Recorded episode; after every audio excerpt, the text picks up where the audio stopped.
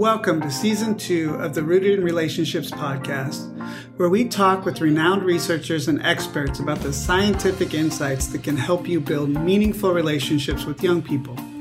I'm Ben Houltberg, CEO of Search Institute, where our own research has found relationships to be the roots all young people need to grow and thrive. During our first season, we focused on the power of relationships that enable young people to shape their own lives and make an impact on their communities. This season, I'm pleased to share that we are featuring interviews conducted by educational leader and former Search Institute CEO Kent Pekel. Throughout this season, we will explore how connections to resources, relationships, and social networks provide the key conditions that all young people need to thrive. We will consider how culture, class, family, childhood education, and other factors all influence relationship building.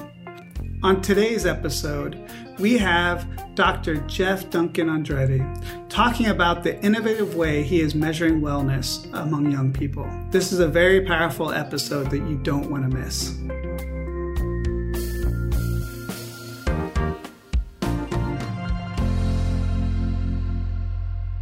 Welcome to the Rooted in Relationships podcast, where we talk with leading researchers on the role of relationships in youth development and education. I'm Kent Pekel, and today I am joined by one of the country's leading thinkers on educational equity and transformation.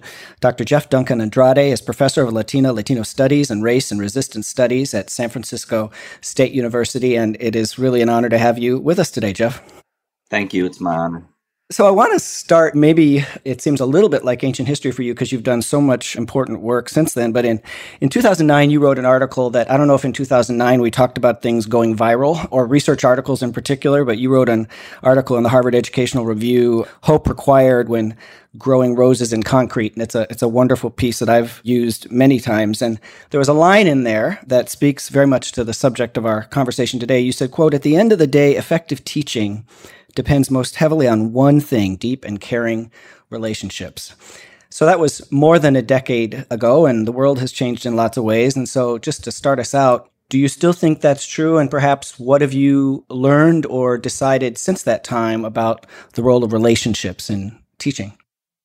Yes, I think it's it's still true. You know, maybe more true now than ever. Although, you know, I, I think that the way that we talk about the things that have changed, I'm using air quotes, in the last 10 years is a bit of historical amnesia for particularly for black and indigenous folks, but I think for for many communities that have been deeply marginalized for black and indigenous people since this country decided it was a country but for for many groups right have been in pandemic and and multi-layered pandemics long before covid and long before this sudden like interest in black lives and uh, i should probably use air quotes there again around interest.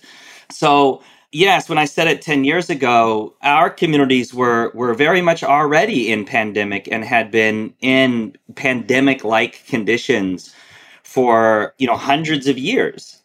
And so you know that article was really this call and insistence that schools take a hard look at themselves and understand that if we don't say that the primary responsibility the primary purpose of public education for all children is their wellness then we can't have any serious conversation from where I sit, right? Both as a researcher, as a veteran classroom teacher, as a father of two boys that are that are in elementary school, as a community member, we, we can't have any serious conversation about rigor.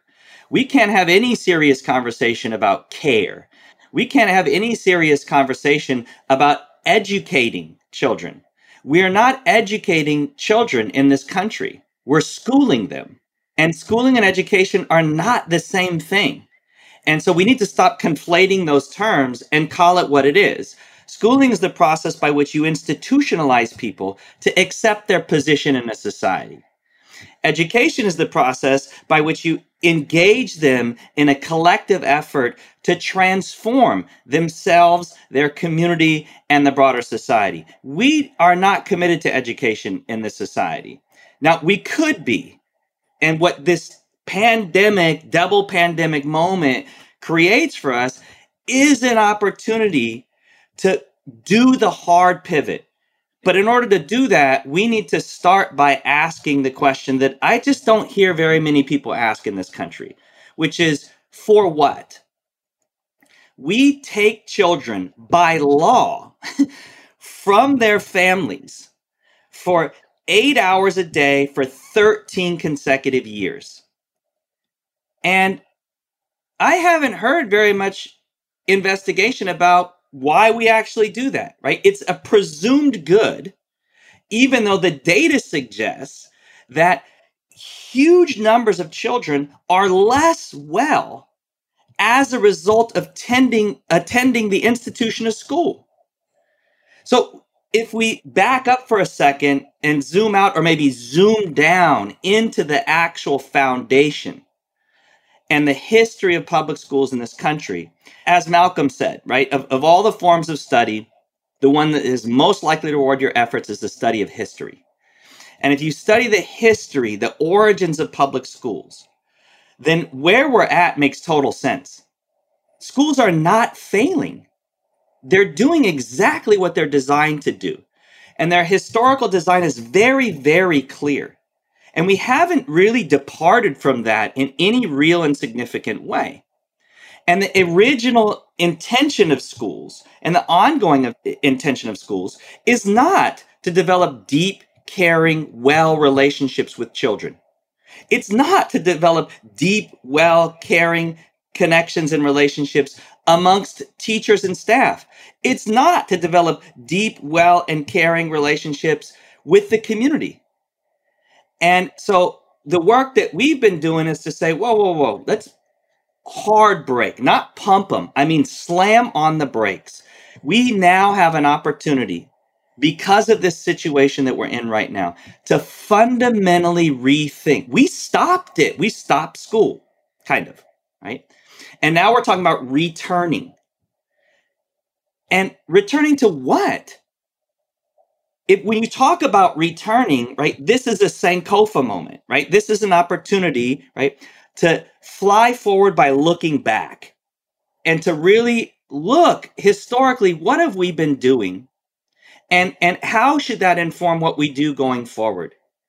And what we know in, in both the research and in practice is that those outlier spaces that are serving black indigenous and, and marginalized wounded vulnerable youth well right what they have always done historically and what they are doing in this moment right now to get that uncommon success is that they are centering relationships and wellness.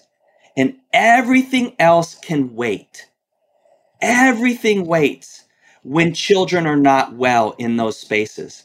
And that's why they get the engagement, the achievement, the transformation, the collectivity, the critical democratic participation that we pay lip service to but that as an institution, there's very little that suggests to me that's an actual fundamental commitment. Mm-hmm. So much there. I want to come back to your thinking on wellness in a second, but just to probe a little bit deeper the distinction between education and schooling. It sounds like you're saying that education, maybe liberatory education, is a highly relational endeavor, and it doesn't sound like you see a lot of relationship in schooling in the sense you're using that term. Am I wrong about that? Is that can schooling be very relational but not in a transformative sense? Just unpack the role of relationships for us a little bit in those two contrasting scenarios uh, of education versus schooling? Well, the first thing that, that I would say is, is that the term liberatory education is a tautology. It's not education if it's not liberatory, right? It's schooling, right? So this like sitting, if we really sit in this binary, right, then education can stand alone as its own, right? And then and then we we say, well, what what does that what is the intention? What is the purpose, right? Because the purpose drives the practice and the practice drives the outcomes that you get. Okay. So if I heard your question correctly, you're saying so if the if the concept that we're investigating is the idea of relationships, then what do those relationships look like in in a schooling environment and then what do they look like in an right in an, in an education environment right okay so probably the best analysis that i've seen of this is angela valenzuela's work subtractive schooling right and and she does a really good job of drawing out this binary. And it was really, she was doing research in, in a high school in, in Texas, I believe. And it was really the students that were talking about this binary and the ways in which they experienced different classrooms in the same school. Right. And there were some classrooms, most classrooms were what they experienced as schooling. So the book Subtractive Schooling st- starts talking about a second binary, which is the binary of care that one of which she calls aesthetic care, or the kids call aesthetic care. And the other is authentic care, or cariño, right? And so schooling is about the aesthetics of care. So we have all the all the kind of rhetorical trappings of we care about you. Right? Schools will use words like family and community, right? While at the same time discarding children that don't comport themselves, right, to a set of agreements that they actually never had any input in, right? And I'm sorry, but like, I don't know, like, what kind of families folks are coming from, but the family that I come from and the and, and the way in which that I've come to know family, both from my ancestors and from like my current present day family, is that you don't get to throw away children. Like you don't get to like kick them out of the house, lock it, and say you can come back in five days when you, when you get yourself together. That's what schooling does. That's the kind of relationship that that schooling develops. And the children that she interviews in that in that book are so powerful in the way in which they understand it. And what they basically say is, my teachers will care about me when I show them I care about school. And not until then. That's not care. That's compliance. In an educational environment, it doesn't matter. The burden of care lands squarely on the shoulders of the grown folks. And and it's it's known that every child loves learning. Every child. I've ne- I've taught for 30 years and I've never met a child that doesn't love to learn. I met a whole bunch of kids who don't like to be schooled right? So so if if a child is resisting what's going on, okay, in an education environment, then the educator, right, not the schooler, but the educator understands that something else is going on. Right? The child is outside of themselves. They're outside of their natural state. The natural state of children, the natural human state, right, is curiosity. And so when a child is showing up in a way where they're not curious, right? They're, they're not really able to, to be their whole selves, then the educator understands that, that you can drill and kill all you want. And all that'll happen is you're to drill and kill, right? But if you actually want to educate, then you know that what's needed right now okay, is not another worksheet. What's needed right now okay, is not another project. What's needed right now is the other forms of relationship that really are situated inside of authentic care. I care more about you than any score that you will produce. I care more about you than any homework you will ever do. Right? And that's how I feel about my sons. You know, that's how I feel about my own children. And this is why I think Lisa Delpit's work is, is worth giving a nod to here, right? Her book, Other People's Children. That in the education environment, these are not other people's children. These are our children. And if a child is suffering, if a child is wounded, if a child is vulnerable, I'm not focused on their reading score. Okay? I, I've said over and over and over over the years that you win the heart to win the head. And that the most wounded children will, out of purpose, biological purpose, lock you out of their head if their heart is wounded because it's too dangerous to let you into my head if I'm wounded, right? That allowing someone to have access to the last bastion of safety when you are experiencing unrelenting toxic stress and trauma, the last place of safety that you have is your own head, right? And we know this. We know this from the research around trauma and toxic stress, right? That children can literally invent worlds in their head to block out, right, all of the threats to their humanity. So why would we think that the most vulnerable child, why would we think that a black child in the current racial environment of this country would come into school and say, "Yeah, go ahead. Let me just open it up for you." It's it's biologically impossible. Right? And then we blame the child for actually tending to their own biological safety. And it's that lack of awareness that gets institutionalized in the schooling environment. And it's that elevated awareness, that human connection that get, gets elevated in the educational environment. And that's why children show up, right, in very different ways in, in those different spaces, even in the same school.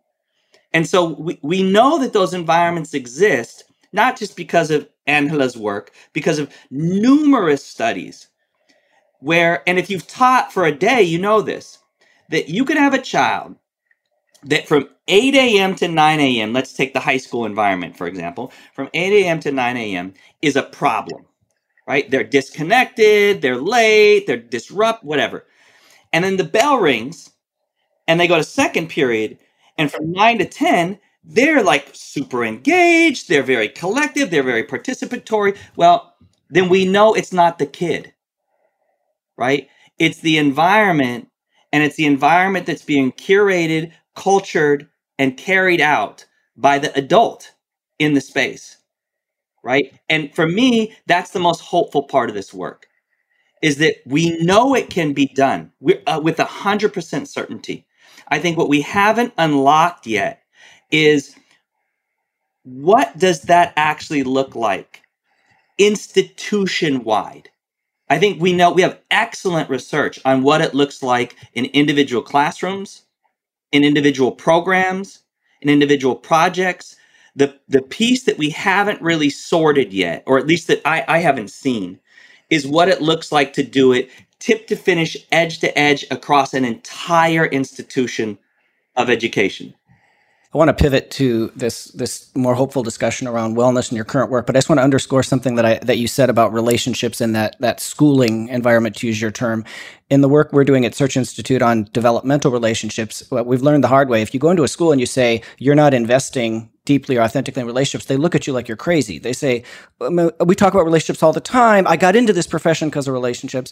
And I think your frame around they're either transactional or even manipulative. I will connect with you to get you to do my work as opposed to I want to see the real you. I want to validate the real you and is a really important distinction because I've like when we first started doing this work, there have been times when I would go in, I'm doing a workshop leading with teachers and I have people coming up at the break crying and saying, I feel like you're saying we don't care about kids.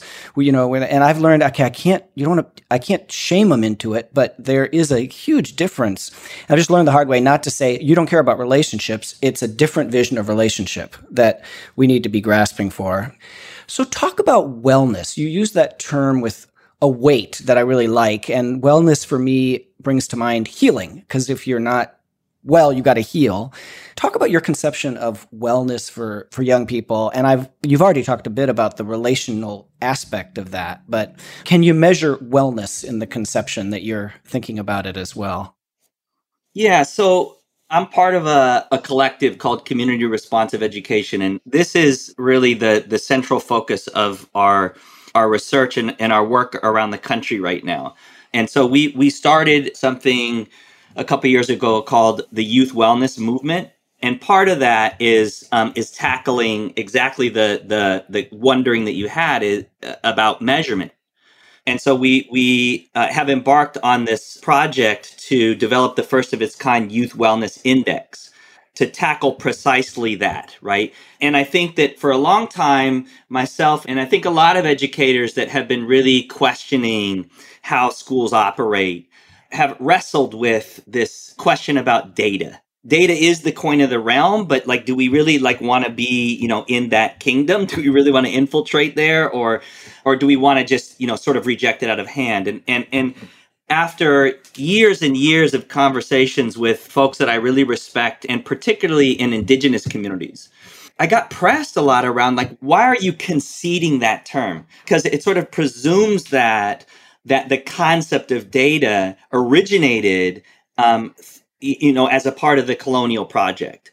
In a, a lot of my conversations with indigenous scholars and indigenous healers, they're like, no, we've we've always done research We've always collected data. Don't concede those. Those those are like ancestral practices. And so there's nothing wrong with data. The problem is is that we're looking at all the wrong data. And if you look at the wrong data, then you you end up right making adjustments and and being driven, right? If you're being data driven and you're looking at the wrong data, you're going to drive off cliffs. No different than if you're using your GPS system right? So you don't blame the data, right? You blame the questions that you're asking that are generating the wrong data. And that goes back to the purpose question. For what? Okay, so if if, if the purpose of schools in this country is it's I'll give you the, the the scenario that I laid out with this group of superintendents I was working with um, a couple years ago, and we were having this conversation. It was really early in our work around the Youth Wellness Index, uh, it was like 25 superintendents, and and they had brought me in to have this conversation about equity. Right? They, they all had these like equity initiatives and equity like strategic plans, and and so they brought me in to kind of you know be a thought partner around this. And we are in the middle of this conversation. I just stopped them and I said, "Hey, let me ask y'all a question. We're going to just do a quick survey, and we're going to do something that's called a forced choice survey." And you know, I, I like forced choice surveys because they reveal priorities right? Because in the forced choice survey, you've got multiple options, and and you might actually like a few of them, but you have you have to pick one, right? And so I said, okay, we're going to do a, a quick forced choice survey. It's a great survey because it's only one question. And you just have to pick between two things. All right, so here we go. And by the way, when you answer this question, answer this question from the perspective of a parent. Like, how would you answer this question about your own children? not the children in the systems that you all are currently leading, right? But your actual own flesh and blood children. And if you don't have children, pretend. Okay, just imagine, right, how you would answer this as a parent. Okay, so here's the question. Option one your child scores in the 90th percentile on all of the state and national quote unquote academic metrics that you are currently using. And they score in the bottom quartile for indicators of wellness. Or your child scores in the 90th percentile for indicators of wellness, but in the bottom quartile for academic indicators. How many of you choose the first one? None of them. Yeah, that's really nice. How many of you choose the second? All of them. I said, okay, cool, good. We're, we're on the same page. That's most important for my sons, too. How do you measure that in the schools that you lead? None of them are measuring it. And a couple of them were like, well, we use the Healthy Kids Survey. And I said, can the Healthy Kids Survey tell you how individual students are doing? No, right? You just get big data, right? So you can't actually be community responsive. You can't actually respond. You, ca- you can't differentiate instruction without data that gets granular to the level of the student. And so you can't prioritize wellness, but you're using the language of care and relationships and family and love and wellness with kids while not carrying that out. And that's why kids don't trust you. And the further they are from the center, the further they are from feeling cared about, the less and less trust they have because they keep hearing you talk about it, but they don't experience it. So if you want to if you want to unwrap that, right? Then you have to actually measure what you treasure to quote Angela Duckworth. Right? You have to measure what matters. You just told me that wellness matters. So we've got to measure that and we've got to let that data drive instruction. We've got to let that data and what we know from the research outside of education, neuroscience, physiology, neurobiology, psychology, is that when children are well, right, when they show up on the on the wellness metrics, then the school stuff starts taking care of itself. And the children that are not thriving in school consistently are typically not doing well on the wellness metrics. So, what we know in the psychometric conversations, what we know across all those fields that I just discussed, is that wellness and the indicators of wellness are actually the preconditions to thriving, right? And so if you don't get the preconditions right, this the stuff that we're looking at in schools, those are lag indicators, right? GPA, test scores, attendance, engagement, all of those are lag indicators. But you don't move lag indicators by focusing on lag indicator data. You move lag indicators by focusing on leading indicator data. And we don't have that right now. So we started this project two years ago and we, we brought together some of the, the best thinkers across all those fields. So MDs, psychologists, indigenous medicinal healers, counselors, young people, families, teachers, and we convened right over a year. And through their collective input, we designed the first of its kind Youth Wellness Index, which we are now a few weeks away from beta testing in schools with children to validate. And the goal is that by by the start of next school year, COVID put a you know put a kind of banger on this. It slowed us down a little bit, but the, the goal is that by the beginning of next school year, we'll have a va- the first of its kind validated youth wellness index that schools can use to get student level data on how well children are. And then the second part of the project is to work with um, folks to figure out how do you use that data to drive instruction right? How to use that data to have that relationship conversation about why is this child experiencing their life in this way? And it's not about you. It's not about your classroom. You can't isolate right what's happening in one individual space from the child's life. You have to get a bigger picture on how that child is doing to really begin to sort out what role might you play what role might the space that you're curating play in helping to make that child feel more well just to provide a little more insight into what, what the index is measuring, we are looking at three domains of wellness. We're looking at the inner self, we're looking at interpersonal wellness, and we're looking at interconnected wellness. And we're looking at it across mind, body, spirit, and emotion. And this is based on, right, the input that we got from the leading thinkers and practitioners around creating wellness spaces. That those are the indicators of wellness. Those are the places where wellness shows up. And so those are the places where we really should be driving the relationship conversation, driving the rigor conversation, right? And that should be the central purpose of schools. So the, the, the place that we're trying to push the field is that this is an opportunity for us to repurpose schools, right? And to say that the central purpose of schools, and I would argue the only purpose of schools, is the wellness of the children that are in that space. And that that doesn't preclude you from teaching reading or writing or math or PE or any of this other stuff, but you're teaching reading for what? To make sure that the child is well. You read to be well. You do math to be well. You do science to be well. Not to get a job, not to go to college, right? Not to escape your neighborhood, not to escape your people, right? You do it to be well right? And if you if you read to be well, I'm not worried about whether or not you're going to college. Because if you're well and you want to go to college, you're going to college. And if you're well and you go to college, you're going to stay. Right?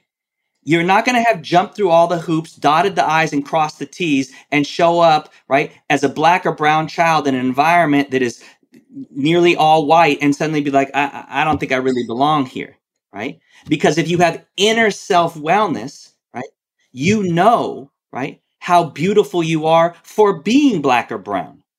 You know who your ancestors are. And when you walk into these environments, you're like, this is nothing. I'm armored up. I'm inoculated against right the toxicity of this space because I know who I am.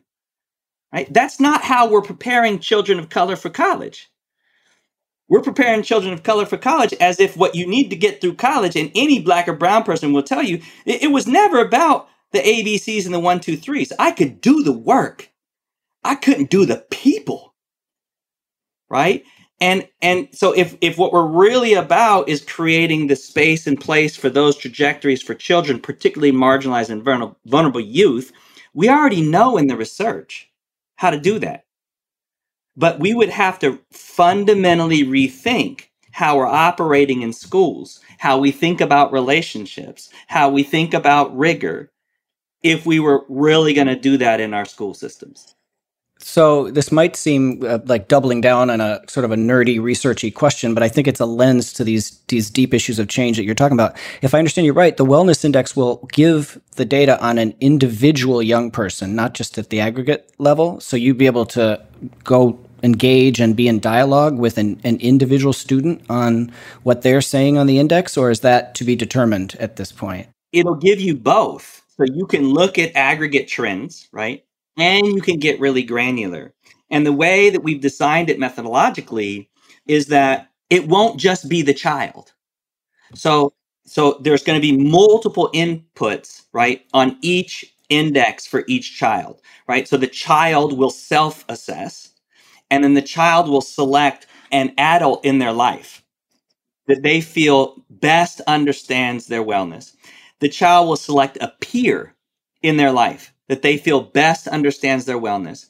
And the teacher that is giving the, the survey will also, right, externally evaluate the child. So now you get four points of light that give you a fuller conversation about how each child is doing. And then the unknown right now is how can we use that data to create educational responses to children? So the children that are well what we're really wanting to figure out is how do you sustain and protect wellness? Because, particularly for vulnerable and wounded youth, that wellness that they might be experiencing in that particular moment when the index is right given out might come under threat really quickly. And so I think we don't have enough conversation about that. Oh, that kid's good. Right? No, they're not. Right? They live in a racist, classist, homophobic society. Right? And so they're under attack. They're just doing a good job of fending it off right now, right? And with the child who's not showing up well in that particular moment, we don't know yet what are the kind of pedagogical responses that can move the meter we don't know like longitudinally what that what those changes look like is it going to bounce around right so there's a lot of questions that remain to be answered but I think that you know Michelle Fine uh, told me once. She said, you know, what one of the things that I find interesting about schools is that when we do things like like this, like let's pivot and, and really focus on equity, or let's pivot and really focus on wellness. Everybody talks about that like it's an experiment. But we don't talk about what we're currently doing in schools as an experiment. We experiment on children every single day in schools. So we should not be thinking about a fundamental pivot as an experiment unless we admit that what we're currently doing is an experiment. And, and what I would add is, is that w- we actually have really good data and longitudinal data on our current experiment. And guess what? It's failed. It's not failing, like it's failed. You don't need another year of data to know the data we're going to get if we keep it, it's the that old the famous Einstein saying, right? Like the definition of insanity is doing the same thing over and over again, expecting different results. Our colleague at Stanford who said, you know, we're tinkering towards utopia. We are tinkering, but we ain't headed to utopia. Right? We're we're tinkering deeper and deeper down the rabbit hole, right? Under the presumption that, well, we it's more or less solid. It's more or less right, right? We just got to, you know, shift some stuff. We're moving deck chairs around on the Titanic. I have never seen educational data ever that suggests to me that we could tinker with the project that we've invested in and create transformational experiences in the aggregate, right, for the most vulnerable and wounded youth. Yeah. So I got to ask one more practical question on the wellness index, and then we'll balloon back up. When will it be available? It sounds like you're still doing uh, development. You're still doing this work. I'm so desperate for some tangible things that can move the needle that I w- I don't want to let this go. I'm excited about it. Timeline: one year, two years, TBD. Yeah. Well, I give you a timeline, and then I promise you, in a, in a week, it will have changed. It's just kind of the, the world we're in right now. But so where we're at right now is we just cleared IRB so between now and June, we will test and validate the index with thousands of children in schools in the various partnerships that we have around the country so that by you know hopefully by the end of june we will have a validated index that is then usable in schools. And then the next year we have nine teacher fellows around the country across the k-12 spectrum that have been working with with us both to have conversations about wellness and a pedagogy of wellness, right, in their classrooms, um, what we call community responsive pedagogy. So next year, those nine teachers will be testing the index in their classrooms, the validated index in their classrooms um, with us, and then building curriculum and narrative around it and doing some kind of small scale learning about, okay, now that you have this data, what can you do with it? Like how did you adapt when you got this right this data back on the children that you're serving? And so there'll be a lot of learning there. And then running parallel to that we have a documentary film crew that has been following all of us and these teachers. And again like filming although netflix suggests differently with all this new content they have coming out but filming is is you know is slippery right now but the goal is that by the end of next year, we'll have a lot more insight on the validated index and a feature length documentary that has a website with tons of resources for teachers and live video of practicing wellness, right? That is metacognitively narrated by the teacher themselves, right? That gives some insight into what you see right here, like what I'm doing right here. This is why I did it this is the backstory. This is the movida that I made in that particular moment. And then the following year, we're going to do a national film tour. So we're going to take the film on tour with the index and the teachers. And we're going to go, you know, to, to a few cities, screen the film to anybody that's interested, and then break bread. And in the second half of the, the day, those teachers will lead workshops on how they how they do that work right and how they were using the index. And then the the goal is and you know once the index is ready like we're open to anybody right having access to it and learning from it. We have some really clear intentions around how we want to learn from it. And then just to kind of give you the full scope of the the project then phase 2 of the project we will partner with a very small number of schools. We're thinking probably 3 that say that they are willing to repurpose themselves and that institution wide, they will make wellness what they do.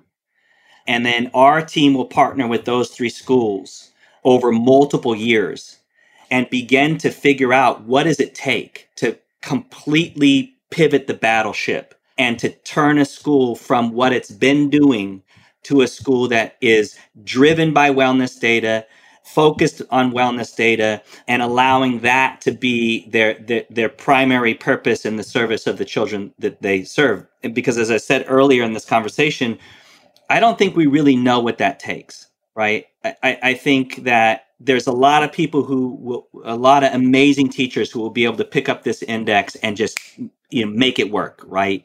But to do it across a child's experience where every space that they go into in a school is a space of wellness, I don't think we understand. Well, I don't think we understand what that looks like.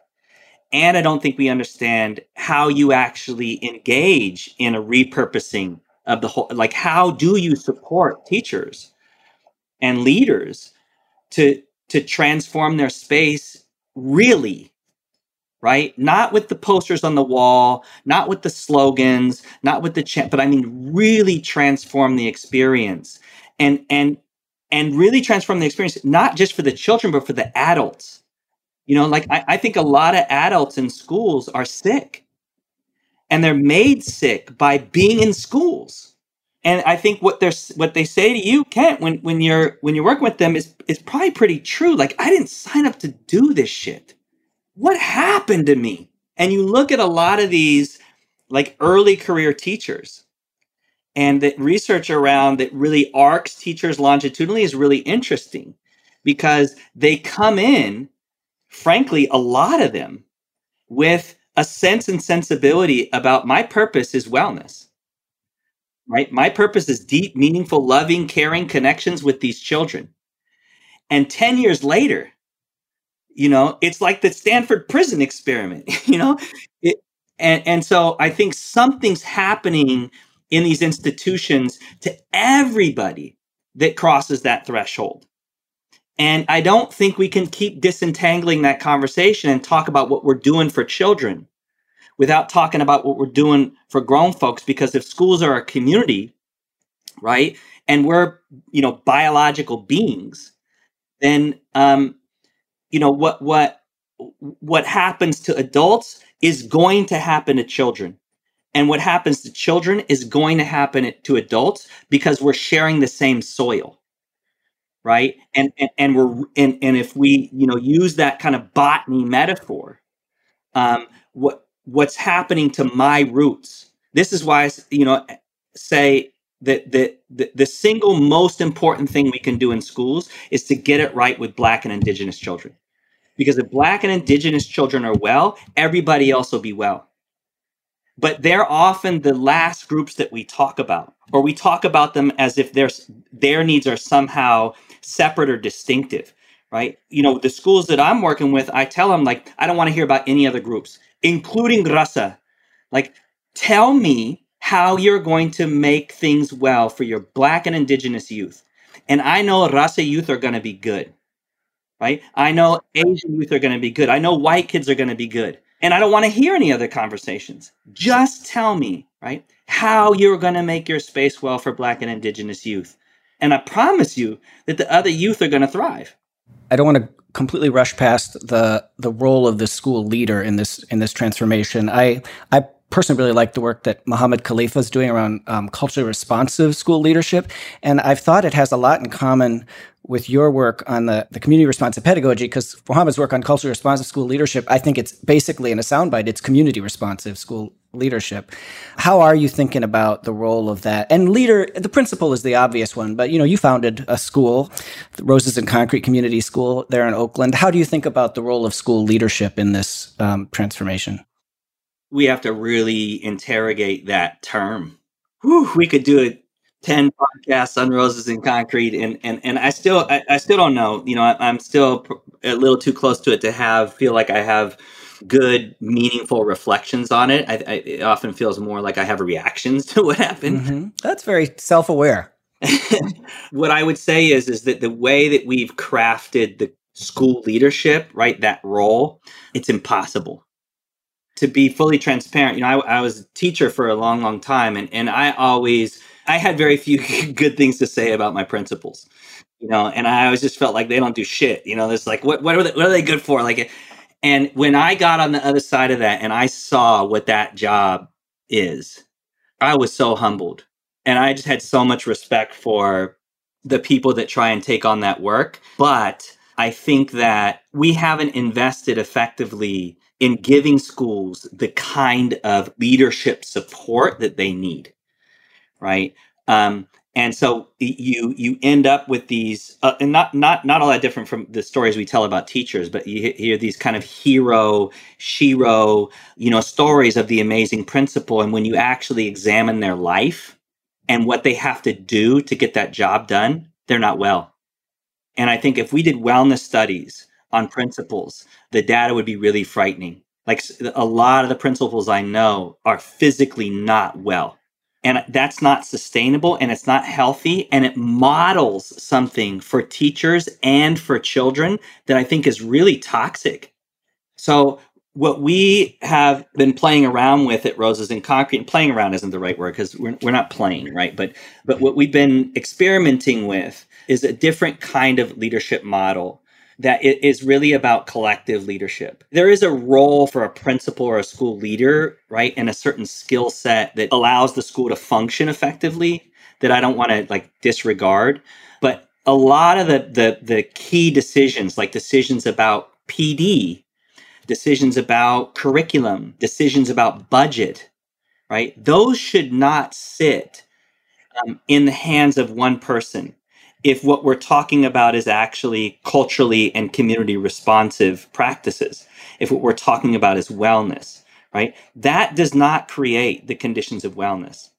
So we have a collective decision making structure that is made up of parents, teachers, right? Cross cutting staff, and it's not lip service. I think a lot of schools say they have that, but it's a rubber stamp committee we have like authentic debate and discussion and decisions cannot be made.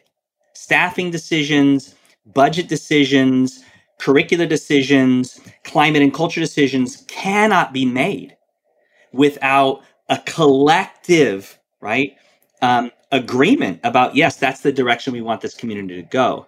Now there's been a, some real frustration around that because that process, a truly democratic process, is much slower.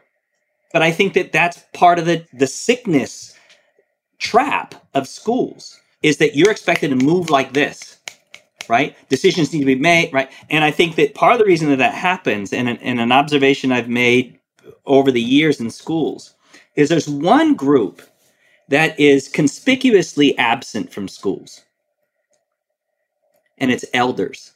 And when you when you get around elders, one of my best teachers is is um, this brother named Maestro Jerry Tello, and he says, "Don't mistake olders for elders." Because they're not the same. Some people are just older, but elders, right? When you get around elders, right, they have a wisdom that's that's come as a result of their age. And you get around elders, and one of the most common things that my elders say to me is slow down, slow down. And I think that that absence of the elder voice in schools, because schools are so youthful, a lot of the teaching force is young. The children are obviously young. And so I think part of what, what we've tried to do is to bring in that elder wisdom that helps us be okay with things going a little slower and not coming in and saying we have these nine things on our agenda and we're going to get through them come hell or high water even if that means that we're doing things that aren't good for us or kids.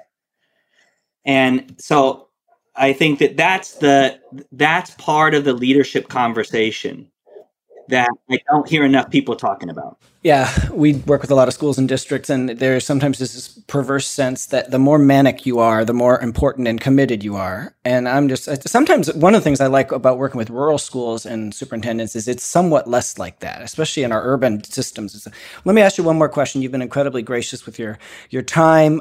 What do you think for everybody out there listening to this podcast who presumably cares about relationships in particular, but kids and wellness, the kinds of things that your research and your practice work is is really leading on? What do you want everybody to remember as we hopefully begin to emerge from the lockdowns of the pandemic and the many other challenges and ongoing struggle for racial justice and other things going on in our society? What do you want us most to keep top of mind as we hopefully over the next year begin to seize the opportunity that you talked about at the beginning of this podcast? I just want people to understand that schools are whatever we make them. We have a choice and they're not working. You know, they're obviously not working for vulnerable youth, wounded youth, you know, many kids of color. But I don't think they're working for white children either. I don't think they're working for middle class and wealthy children either. I mean, our our national public health data is tragic. We are sick as a nation. And it's not for lack of expenditure on healthcare. I mean, we we spend you know 20 to 25 times as much on healthcare as as as anybody else in the world. And yet we're of, of all the industrialized nations in the world we're the most sick right? Because when do you need healthcare right? So a move toward wellness could transform this society in so many ways in one generation.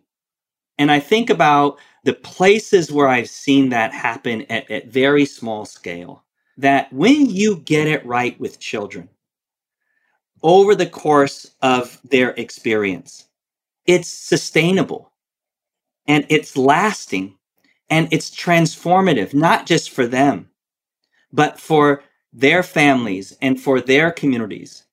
And so as as challenging as things are right now, I am an eminently hopeful dude.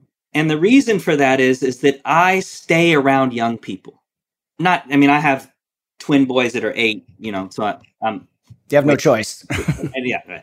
Well, I have choice. That's true. You're right. You do. I, I don't want to go to jail. So, right. You know, I stay around young people in my community, and they are so profoundly, naturally joyful and hopeful and creative and thoughtful and so I, I, I stay around them because I want to stay in that space. Because I think that when you when you do the work that I do, it's easy to become pessimistic. And it's easy to talk about sticks of dynamite instead of stacks of wood. And I believe that we can build a school system where every child every day comes out of the building more well than when they walked in. And I believe that when that becomes the national commitment, that a lot of this stuff that we're wrestling with as a society will start to self correct. Because if that's what children experience every day for eight hours a day for 13 consecutive years, I mean, the, the sociological and psych research around this is really clear. The single biggest impact on child development is school, not YouTube, not all this. Like they said that about our generation too, right? Like hip hop was going to ruin us, right? Rock music was going to ruin it, right? No, the biggest influencer, right, is not TV, right? It's not the internet, it's school. It's school. And so if we get school right for an, an entire generation of kids across that mega arc of 13 years. I, I, I believe, like to my core, that a lot of this stuff that we can't seem to unlock in our broader society will get unlocked by these the, the magic of our children. And if you wait to to get you know people into these conversations until their adult years, the foundation is already set, right?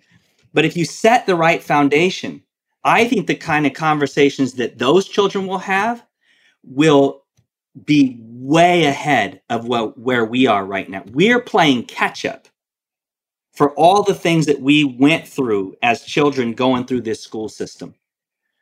And I want to see what happens for a generation of children that don't have to play catch up that start on third base, running for home, for justice and equity and democracy and all those things that we've paid rhetorical homage to, right? But haven't yet been able to deliver in reality for, for so, so many people. What a fantastic place to end. It's it's back to that that hope and the roses and the concrete that was in your article we started out with. Jeff Duncan Andrade, thank you so much for uh, sharing your insights and your time with us. We are excited about this new vision of wellness and the central role that relationships play and the practical index and tools that you and your colleagues are bringing to bear. That was Dr. Kent Pekel interviewing Dr. Jeff Duncan Andrade, who's an associate professor of Latina, Latino Studies, and Race and Resistance at San Francisco State University. I'm Ben Houltberg, CEO of Search Institute. I want to thank you for listening and ask that you review Rooted in Relationships wherever you listen to podcasts. Reviews are one of the best ways for others to find out about this show. Thank you so much for listening, and we will be back in two weeks with our next episode of Rooted in Relationships. The Rooted in Relationships podcast is made possible by grants from the Bill and Melinda Gates Foundation and the John Templeton Foundation. The opinions expressed are those of the speakers and do not necessarily reflect the views of the John Templeton Foundation nor the Bill and Melinda Gates Foundation. For more resources on how to build and strengthen developmental relationships with young people, visit the Resources Hub on our website at searchinstitute.org.